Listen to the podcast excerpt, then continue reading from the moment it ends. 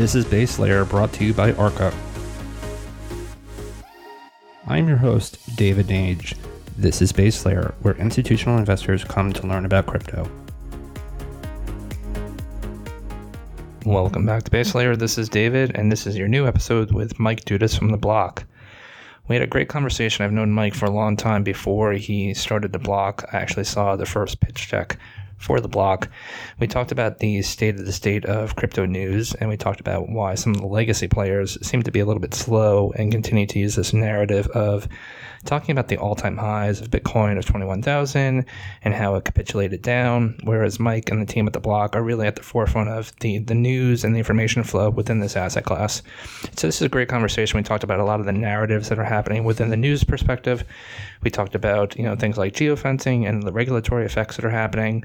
So this is a great one. Mike and the team are cracking a lot of news. They were at the forefront of the Libra news. No one else was really covering it the way that they were, and they got a lot of exceptional coverage for that. So this is one to definitely take a listen to. Remember, nothing on base layer is investment advice, so please do your own research. And on the flip side, you're going to hear the conversation with Mike. Enjoy.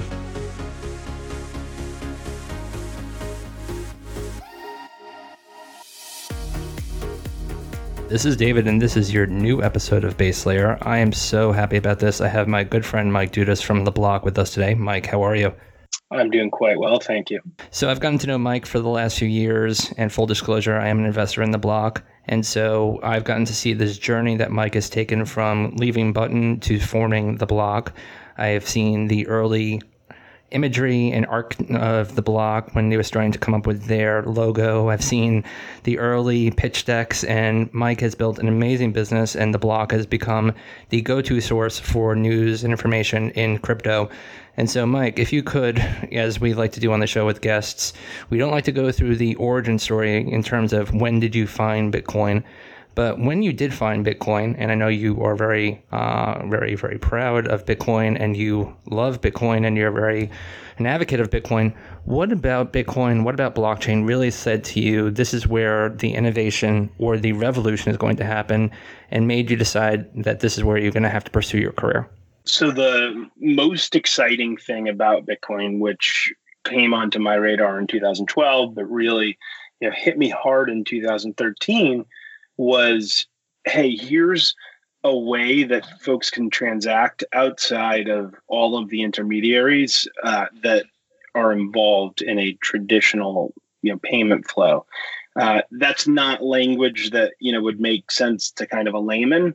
But I had since 2009 been working at Google Wallet, and at the time I was at Braintree and Venmo, and I had spent so much time you know, working to negotiate uh, mobile payments with uh, retailers, with credit card networks, with credit card issuers, and the number of folks that you had to deal with to to get one transaction uh, from you know a swipe, you know, all the way back to the merchant is just incredible. And the promise at the time of Bitcoin was, you know, we can do this and we don't need all these trusted intermediaries. And hey, maybe there's going to be some cost savings uh, that comes out of that. That was to me, you know, the thing that immediately struck me.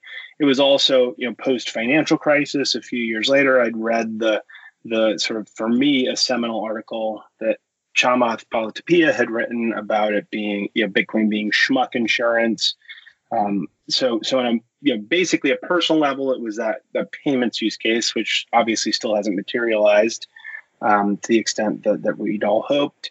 Um, and then on a macro level, there was the sort of schmuck insurance against uh, individual countries uh, and a number of other economic scenarios where there's rampant inflation, um, where there's you know monetary abuse, and that one has, has obviously been the one that's uh, realized itself over the last six seven years, and uh, is the primary pro Bitcoin story today.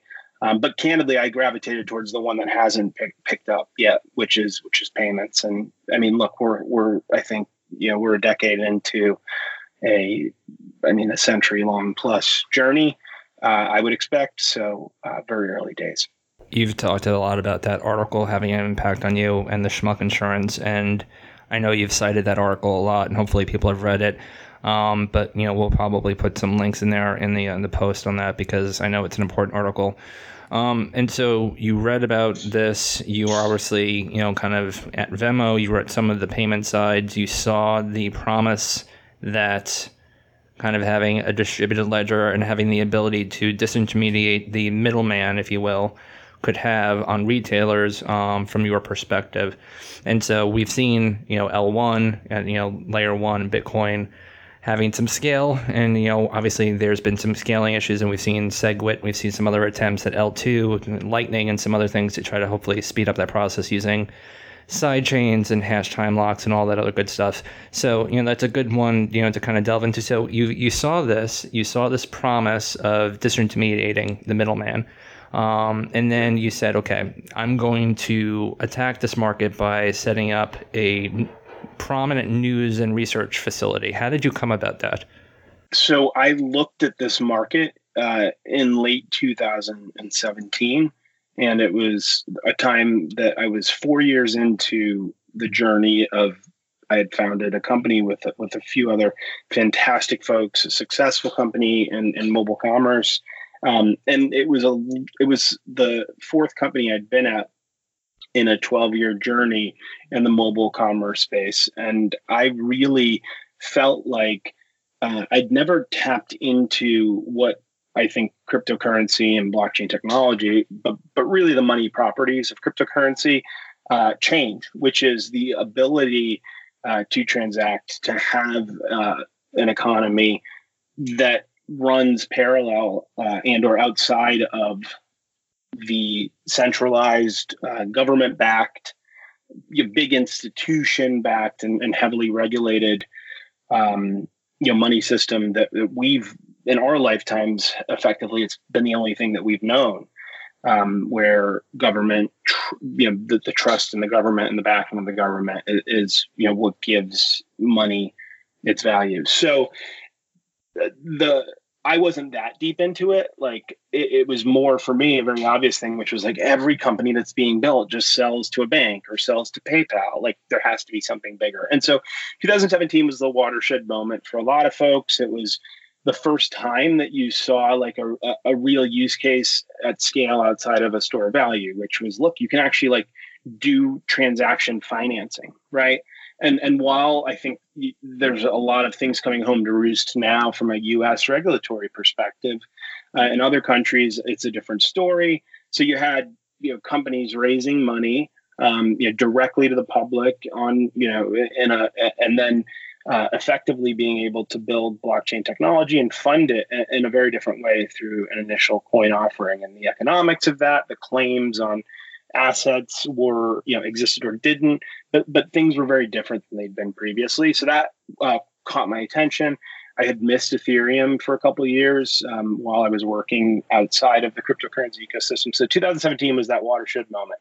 So fast forward, I made the decision that I wanted to move into the space, that it was a mixture of all the things I loved, um, which was money and governance and politics. I'd been in public policy, meaning an economics and political science major in college.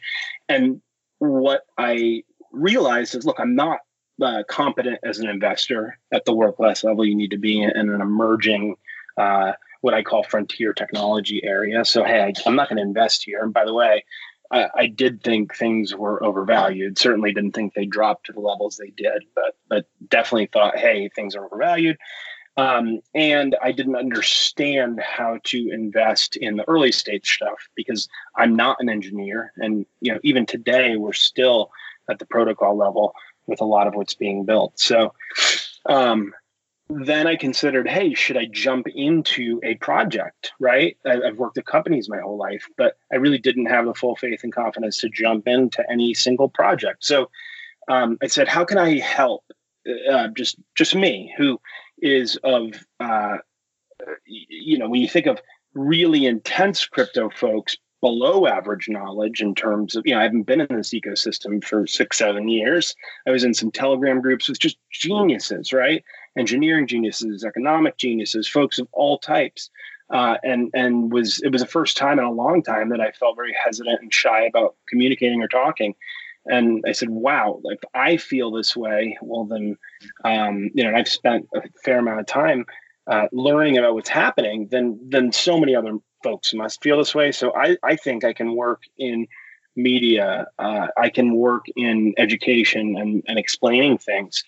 So that was the niche um, that that I said was was a good fit for me that I was excited about. And uh, what was interesting at the time is the price of all these cryptocurrencies was really high when I started the block, and I thought, and, and there was a ton of retail action. I actually thought we we were originally, you know, the, the tagline was crypto simplified, uh, going to educate and and bring you know 50 100 times as many folks into the space as existed at that time and and obviously um, the crash was was really fast, really uh, brutal, and frankly, in, in retrospect, in hindsight, it didn't affect our fundraising. So we were able to raise money to, to move forward with the company. Mm-hmm. And it did affect our focus. It moved a lot of folks out of the space.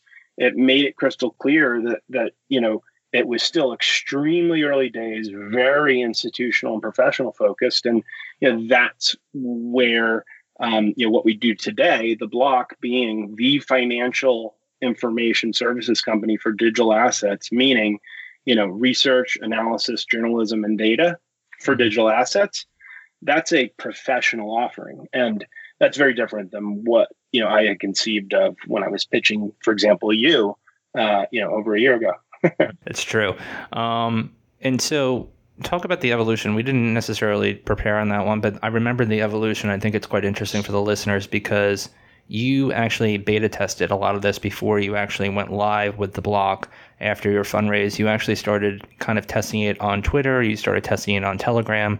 How did you actually start building the audience that you have? Because that is incredibly valuable. And having the audience that you have is also, for investors that are looking at the block, something that they would look at too. Yeah. So we immediately uh, again being a very social person and there's a reason you know in in the media and information space. Mm-hmm. um, and so i started a when i was uh, beginning to learn i noticed the complexity of you know cryptocurrencies uh, the fact that they rely on uh, you know heavy technology right? Networks um, security um, you know, uh, basically each one has a different programming language that's often confusing and hard to work with. You know, some are flexible, some are extremely inflexible. Then you have to work on governance. Then you have to work on, um, you know, basically what the inflation of this particular currency is going to be. Um, there's so many um, multidisciplinary issues that you have to deal with. No one person can be an expert. So I was in groups with folks, as you said, on Telegram and, and reading discussions on Twitter, and just seeing the level of uh, confusion, but but also the level of shared learning, and said, "Wow, you know, this is this is a ecosystem that I think is important and that's ripe for learning by group and learning by conversation." So created my uh, a Slack group um, that that did evolve into the name the block and it ended up being about 1200 folks. It was free and we had a really live you know rich conversation going on. Um, people actually a, a, company was founded out of out of this. A, a number of folks you know discussed jobs discussed investments. So it was a ton of fun.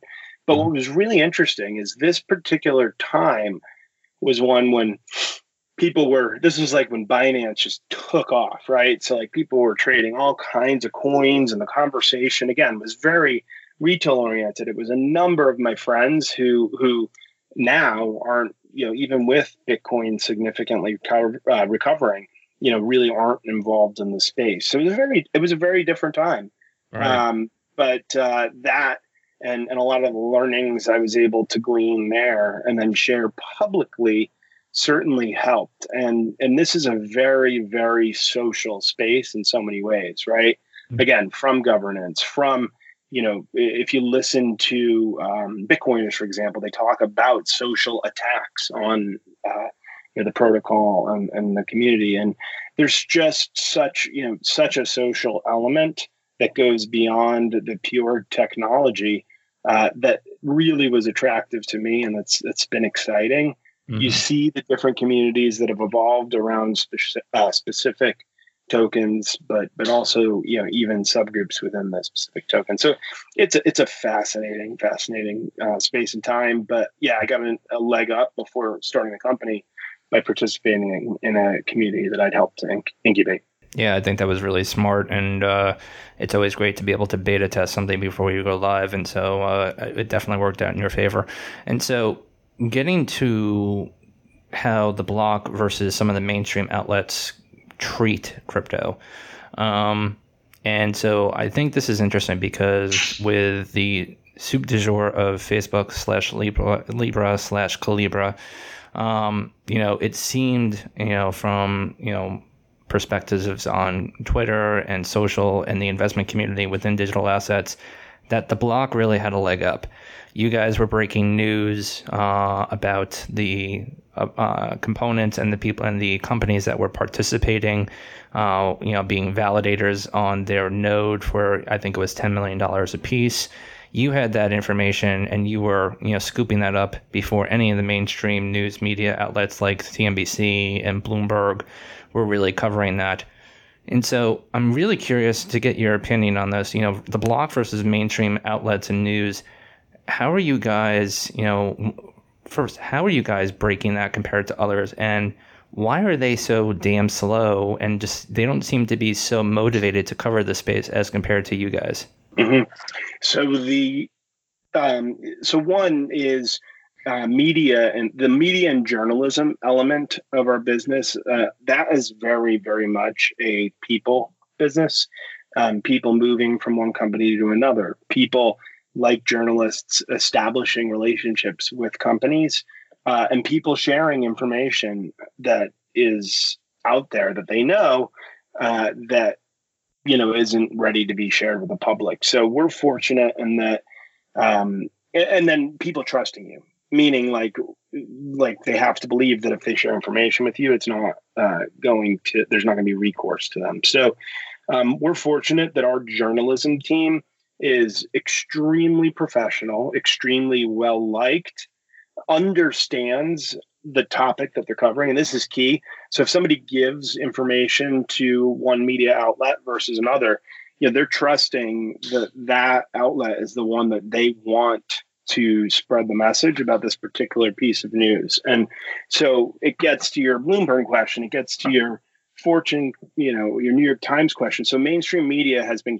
covering this space for a long time, and uh, they've it's it's not necessarily for them a passion uh, to the same degree that it is the folks working on our team. So what we've seen as we've built up credibility over the you know, past nine months is that an increasing number of important stories are getting put in front of us because people trust our treatment of it, they trust our understanding of it, and they know we care. So like we're going to get to the bottom and we're actually going to challenge and give good feedback to them right. on whether you know there's a good or a bad thing. So that happened with uh, with the facebook news and it wasn't just uh, you know one individual. It was multiple folks who who helped us uh, with that story. And um, at the end of the day it, i think I, th- I would say facebook at first probably didn't like it but once they saw the totality of the work uh, and I can't speak for them, but you know we've not really heard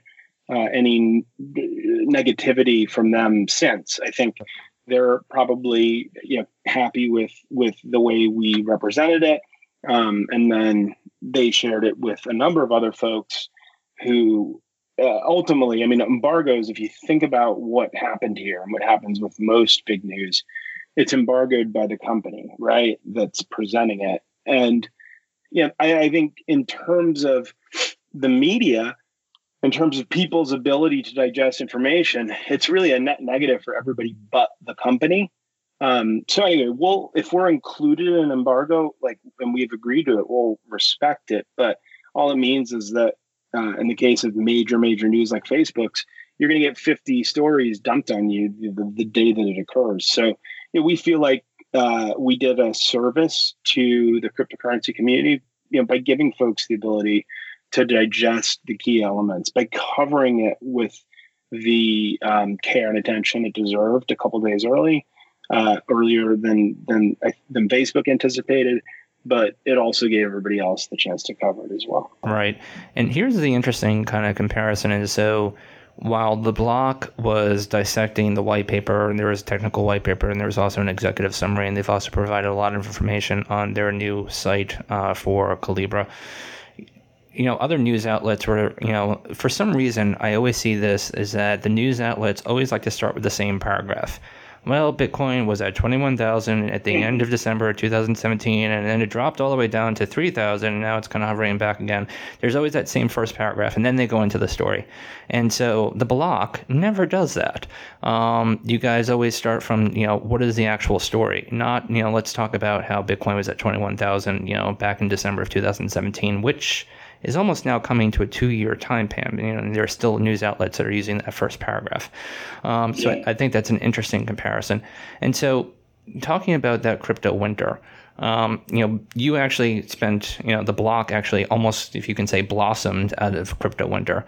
And so you were growing this business, you were raising right around that time. How difficult was it at that time, or was it not that difficult because people saw the writing on the wall that this was a needed uh, kind of resource in the ecosystem? And if you learned anything, what did you learn during that period, you know, in terms of, you know, building out your future roadmap? So the first thing I'll say is it wasn't easy to raise. So it wasn't easy to find a lead. Uh, we we've we've never not that I specifically sought it out, but but we don't have uh, another person on the board. Uh, and you know our largest checks are in the two hundred fifty thousand dollar range. So we um, you know we've raised two rounds of funding. We raised a two million dollar uh, note uh, last summer, and then you know recently we just closed a million and a half dollar note um, at a higher valuation, and we have some wonderful investors, but the they were both difficult to raise. What's interesting is the second note was actually harder to raise. The first one it was on an idea, and and so people were really excited about what we were going out to build. Uh, the price of was still higher than it is today. If you remember, I mean, when I pitched you, I think it was May, April, May, uh, June time period of uh, 2018. So, so that round was fairly smooth. Uh, then imagine, you know, I went out and it was it was difficult over that summer. The price the price plunged, and uh, we we changed our focus. We were going to do a co-working space, an educational thing like crypto simplified, and we changed the whole tenor of the company. So we had a little bit of very early turnover. Um, two folks who were very early the team moved on, and uh, we we shifted focus. And that's when I recruited just the absolute pillars of the of the company.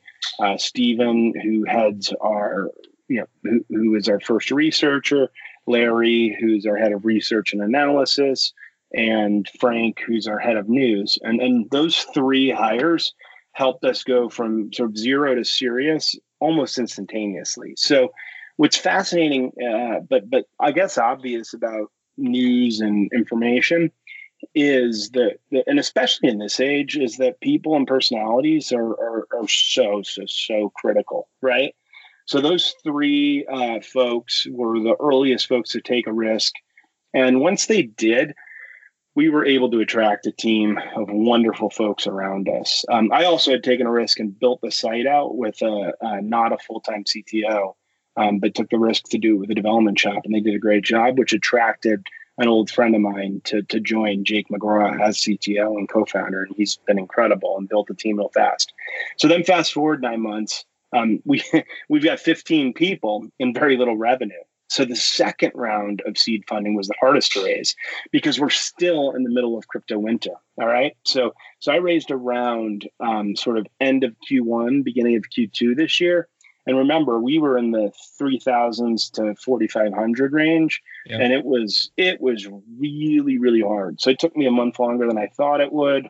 Uh, our deck leaked, which actually ended up helping us, but it was it was tough. I mean, you know, as an investor, I think it probably took me two months to to get the investment update. You're actually probably still waiting for one. I have one coming out over the weekend, so um, it is, uh, but it's a great one. So so it was a really tough time. Q1 of this year with the price low, a fully loaded team.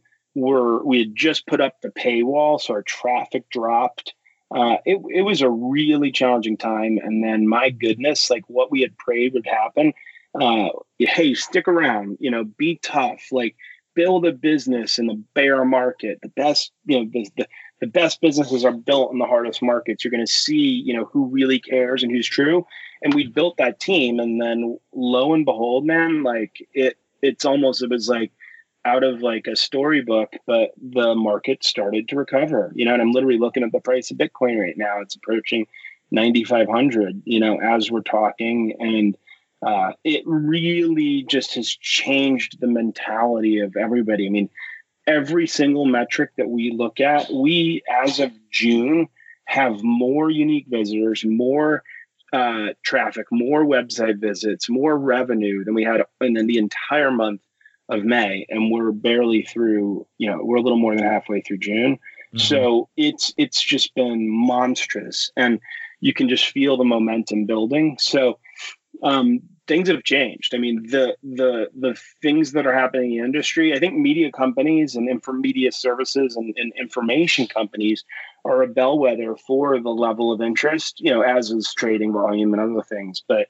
uh, I can tell you that the inbound that we're getting, the traffic we're getting, the revenue that we're generating uh, has been really powerful. And I've actually been surprised. So, you know, we're our our business model is a bit mixed, as you know. So we run about 15, sorry, 12 to 15 free stories a day and about three uh, paid or premium stories a day that you know are really difference makers that can you know help you make money and make great decisions. And we charge uh, enterprise pricing for that. Uh, so $1,000 a year, $85 a month. And those sales have been pretty consistent and really picked up over the last couple weeks. Mm-hmm. But the ad revenue has just gone through the roof, you know, as this market over the last four to six weeks uh, has recovered. So, so we're really going to exceed our goals uh, in that area, and it's it's exciting. And we're becoming, you know, a real site. You know, other sites are complaining about Google and this, that, and the other thing. But yeah, I think those are the ones with you know freelance writers and, and you know folks who don't really understand the industry. Let, us talk about that.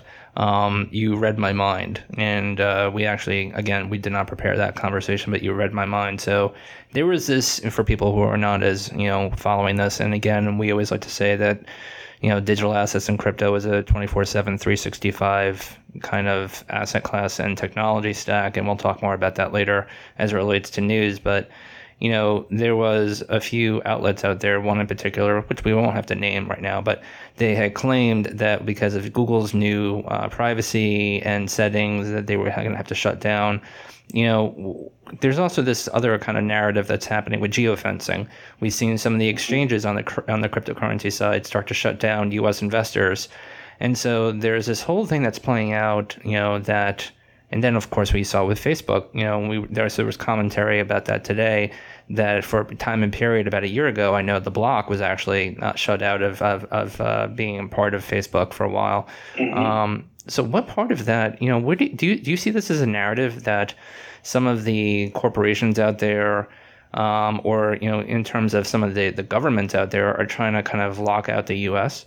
Yeah. So from it, it feels like two different questions. So one is, you know, do I think technical gatekeepers, meaning existing technology companies, are trying to block, you know, new emerging tech companies in the cryptocurrency mm-hmm. space from succeeding? I think that was overblown. And uh, so I'm not a believer.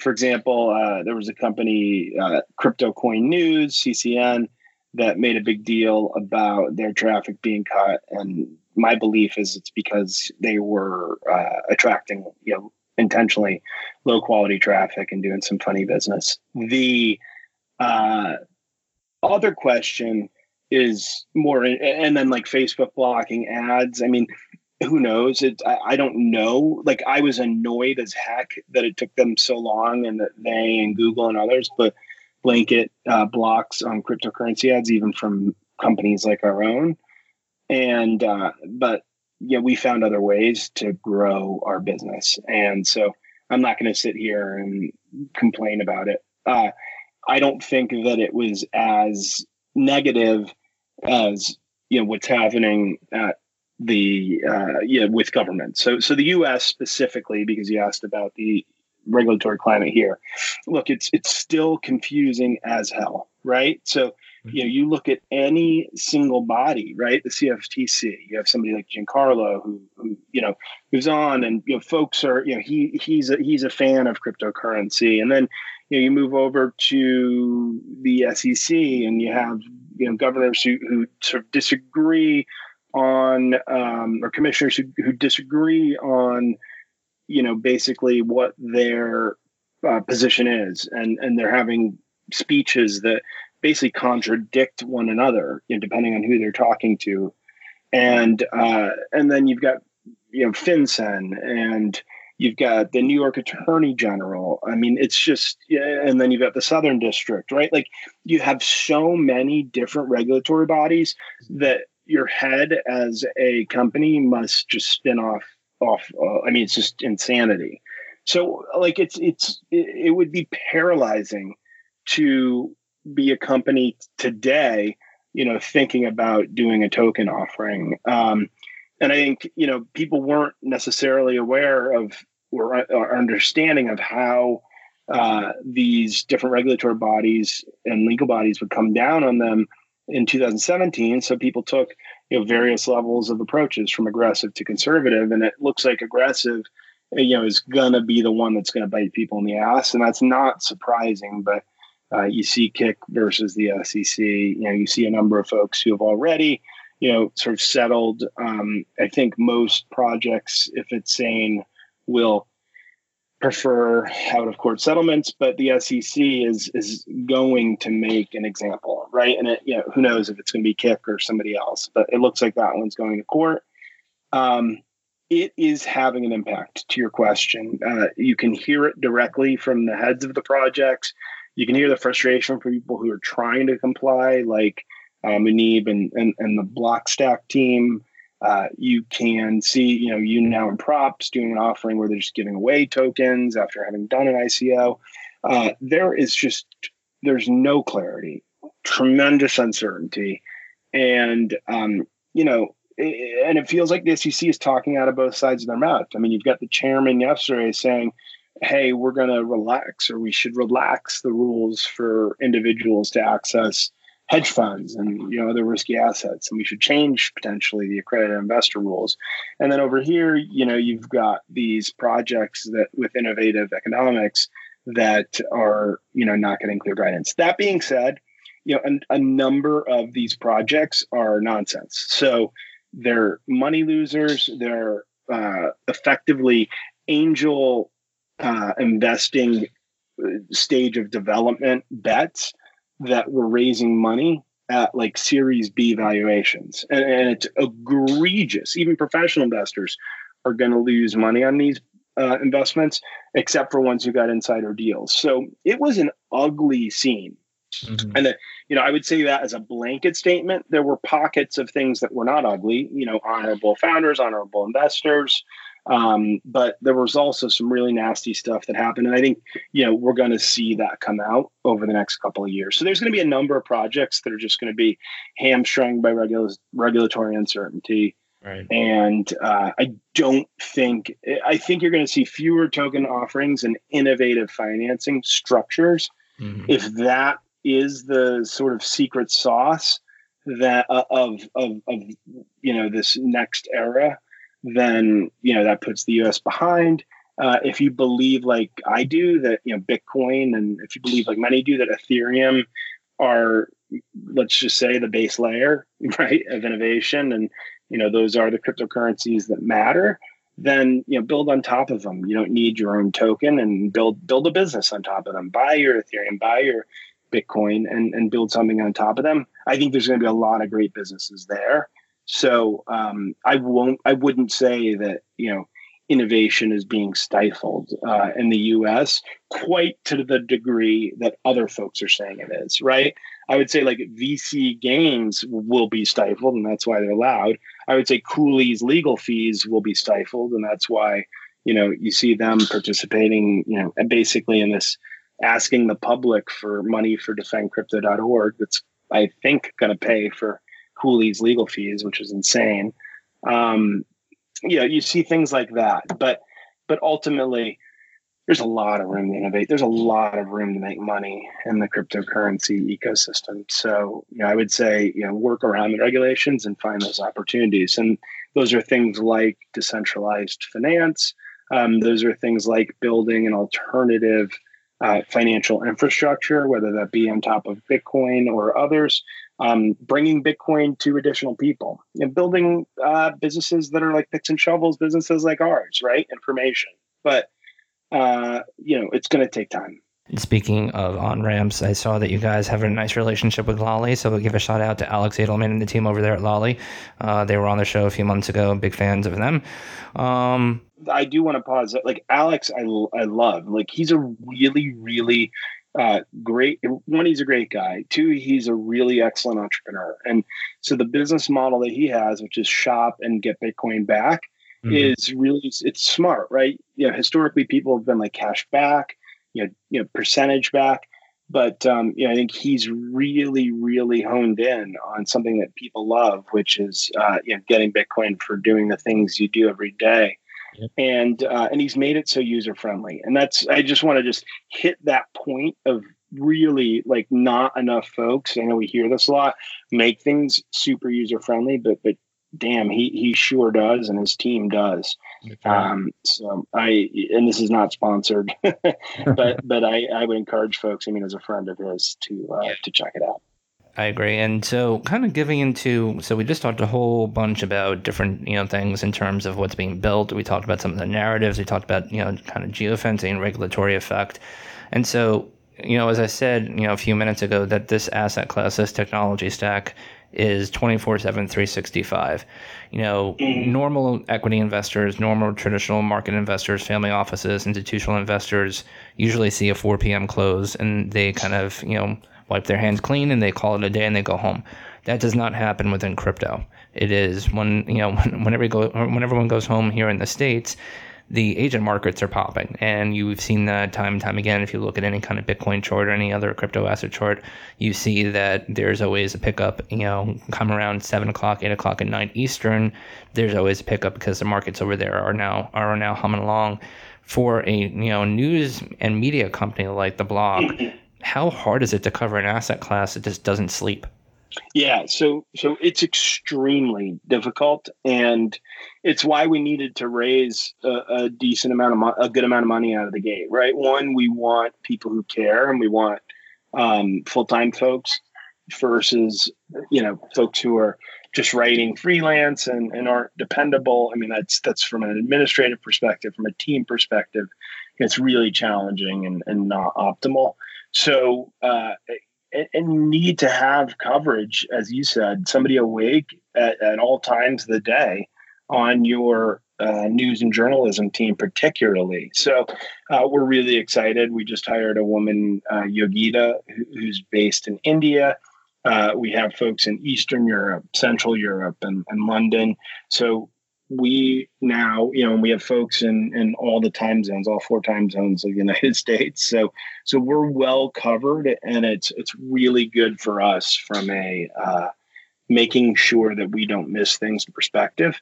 It's tough still you know you have to edit um, but and, and the and the markets never stop and so so people you're handing off responsibilities you're tired uh, and you have to basically you know use good consistent judgment and processes in a really fast moving environment to to determine and to you know, really say like what matters and, and how it should be covered. So we're working on this just like everybody else is, and, and we haven't perfected it. Um, and I don't think anybody else has either. So it's a, it's a, it's a process. Um, but but we're having fun. And and the key to doing it successfully is having people who really care and are interested. And that's the only way you can have good judgment. If you don't really care about crypto, uh, you you really it's hard to tell the difference between one headline and another. And there is a very important point. Again, going back to traditional uh, media outlets, the reporters and the people who are asking the questions regarding crypto and digital assets and blockchain, they seem to not have that passion. And again, reporters on the block um, and others out there, there is a passion, you can sense it. This is something that they care about. This is something that they've spent a lot of time understanding. It's not just something, it's not just paper that they've been given that they're reading and they're just asking questions to an interviewee. It's uh, it's something that you know is pretty evident when you notice the reporting on the block versus others out there.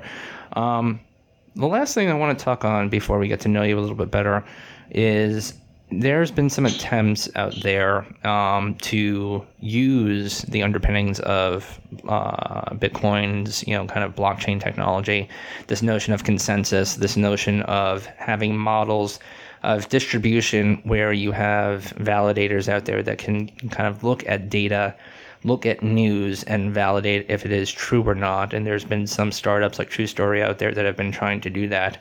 What's your opinion on using the technological underpinnings of blockchain to curate and remove fake news? Would the block ever use that, or is there any kind of idea, uh, kind of ideation around that? Um, so it's not in our plans. Uh, the the I don't the amount of data this I mean look like Facebook can't even do it right or or at least uh, they need human moderators and we all uh, many of us, I'm sure, saw the horrible story yesterday in The Verge about you know, the toll it takes on these human moderators. Uh, in addition to all of the algorithms that they're using to identify, uh, you know, content that's true, false, extreme, you know, uh, you name it, right? YouTube is being investigated by the FTC. I mean, it's a very timely question, and uh, and you and YouTube's likely going to be fined significantly. I mean, Australia passed a law that uh, you know the folks like down to the ISP who allowed this this content that might be prohibited to get to someone uh, would be liable. It's a little bit you know tangent. It's not tangential. It's a, it's a little bit uh, to the side of what you asked, but but being an arbiter of what's true or not, or what's appropriate or not in this day and age is uh, extremely difficult. So it's not something that is part of our mission today uh, in terms of doing it from a provable via technology perspective. What we are trying to do is be the uh, objective source that analyzes, you know, all of the different inputs into something, and uh, and carries a brand, carries uh, a factual backing, and a credibility uh, and, and a, a reputation for, for fair treatment and thoughtfulness that will make people trust us. And it sounds funny, right? That's like sounds so old school. Um, like New York Times, that would sound like they're like 1900 mission.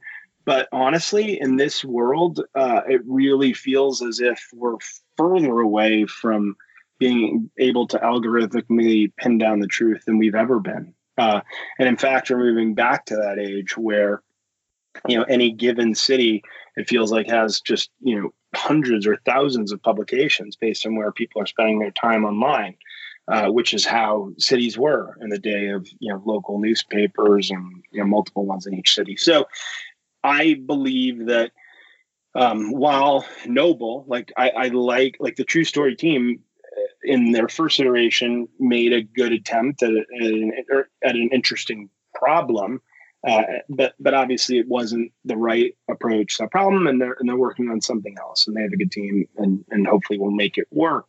Uh, the notion of a token curated registry in general uh, is one that you know I'm skeptical of. Like I've, mm-hmm. I haven't seen it working uh, to date. Uh, we could spend 45 minutes talking about it. Right. Um, so that, you know, that's probably better to have other folks on to do that but I'm skeptical that those work. Uh, what does work is, is, what's worked for the history of humanity is is you know trust in other people's judgments um, and how they evaluate systems. And it's funny, you know, systems and products, and it's funny to say that, but uh, but but it really it really is true, and it's why you see this meme uh, warfare, and it's why you see these battles on top of the of the technology itself, um, day in and day out. It's because, you know, basically the backing of, of anything that we're doing here is, uh, you know, it's backed by sort of the, the trust and, and the faith that we collectively have in, in these things that we're creating, these assets. So interesting. We're supposed to have trust in a trustless system. Right. I mean, it, it, it does, you know, it does seem backwards, but, um, but at, at, at least if we can trust, you know, the mechanics of it, then we can talk about all the other things around it, right? Right.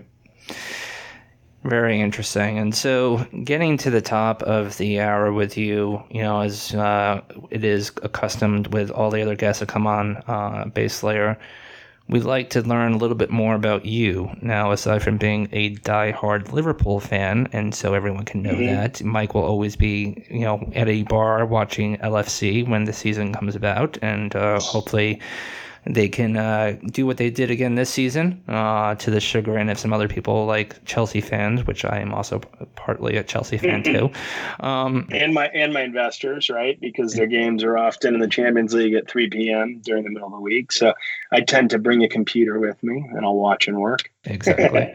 um, we'd like to know what you're reading, and it doesn't have necessarily have to be crypto related. You know, if there's anything that you've read recently that really resonated with you, and also music. Um, yeah. I've always kind yeah. of identified music as really giving a sense of someone's personality. Uh, we've had people like Jeremy Welch come on and say that he loves metal. We've had other people come on and talk about music in their specific region, like in Poland, and we've had other people talking about electronica. So, what music are you listening to? But also, what are you reading? Absolutely. So, so the most recent book that I finished was uh, Bitcoin Billionaire, um, Billionaires. I'm sorry about the Winklevi, and uh, you know, it was it was a really fun book. It wasn't tremendously, you know, deep. It was by Ben Mezrich, who who I think is a great author, and he wrote, you know, what turned into the Social Network. Um, so you know, those those gentlemen, the, the Winklevi, have been through a tremendous amount, and to see them come out of it with such conviction after really being screwed over in the, in the Facebook era, uh, it, it's powerful to see that they invested in Bitcoin, made a ton of money, and and have built uh, Gemini, which isn't really discussed in the book very much, but is going to be, you know, that'll be volume two. And I think is, is a really interesting, you know, regulated business and something that they really focus on regulation. Uh, I had read, I read that after I'd read uh, Bad Blood.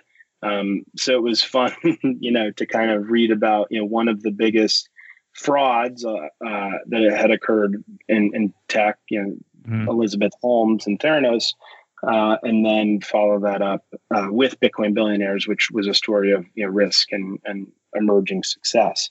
Uh, what I'm reading now, and, and so I, as I mentioned, we've raised two rounds. The second round, a million and a half, was primarily raised from funds from from different parts of Asia, from Singapore, from China, uh, from Japan. Uh, so we we basically are, are you know looking east, as they say, and we uh, so I've been reading The Age of Ambition, a great book about you know how China's become so much more commercial, but also you know the restrictions of you know the communist regime regime, uh, which is extremely powerful as we know. As always, it's particularly timely with the trade war.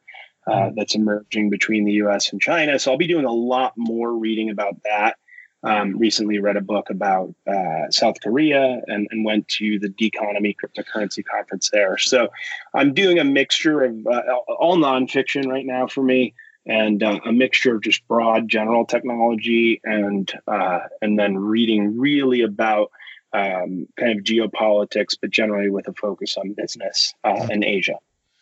And then uh, music. So I got to tell you, I, I really loved. I really loved the the Bradley Cooper and and Lady Gaga movie, A Star Is Born. Uh, something about it just hit me, man. I, have watched it like three times on every plane I'm on, wow. and uh, yeah, it's it's just really interesting. The the music is beautiful uh, to me, and it sounds cheesy. Like I'm not normally into this kind of thing, but uh, so I've been listening to that soundtrack quite a bit, and just uh, not about like it's not about like for me personal love like i, I have a wonderful family. Um, but just uh, it's a, a, lot of it is about kind of loneliness uh, and then emerging a star is born emerging. So you know we're trying to build something here and we're trying to emerge you know into a really you know just like in the movie it's it's a, it's a, it's an intense world out there and everybody's sort of haunted by you know x y or z and uh, you're merging into this uh, glare where more people are focused on you. and uh, it feels very isolating, even when you have you know really good people around you. So it resonated with me, and so yeah, that was that was a movie that I saw. You know, the, and I don't watch a ton of movies that that really hit home for me. Wow, and the and the soundtrack around it. I did not know that, so that's a good piece of new information about Mike. Um, the last thing that we like to do with guests is to give them an opportunity. So, if people who are listening want to learn more about the block or actually get on the block or reach out to you, uh, feel free to let them know where to go. Absolutely. So, you know, Twitter is just the best way to reach me. It's at mdudas at m d u d a s on Twitter my DMs are open, and you know I really do enjoy hearing from folks, even folks who are trolling, um, particularly in private. It's it's a it's a better opportunity to have a conversation and hear feedback. And uh, and I'm also mdudas at theblockcrypto.com, which is actually our website. So our URL is theblockcrypto.com uh, you know, we want it to be the starting point, the homepage for all serious folks. So, folks who have a sort of base level understanding of cryptocurrencies, of uh, blockchain technology, and of their applications, and really want to stay up to date on what's happening day in and day out in the ecosystem. Uh, so, please, you know, www.theblockcrypto.com join us there. And let's hope that you never have to raise money so you can actually just buy theblock.com because that's been a little ridiculous. Yeah. but we've we seen how much uh, URLs can cost, right? From uh, from voice.com we won't go. We won't go there. That's another narrative that's happening in the last few days with some of the, the projects, but we won't go there. never just, tiring, never tiring in cryptocurrency, is it? An inside joke for people, but they can find out more. Anyway, this was Mike Dudas at the Block. Check him out. Go on the theblockcrypto.com. It is a resource that hundreds and thousands of people within the digital asset space look at every single day to pick up news and information about what's happening in this wacky world of crypto land. So, Mike, thank you for joining us. Hopefully, you can come back and give us an update in a few months on how everything's going. Thanks, Mike. For more notes from this past episode about our guest, please go to www.ar.ca slash baselayer.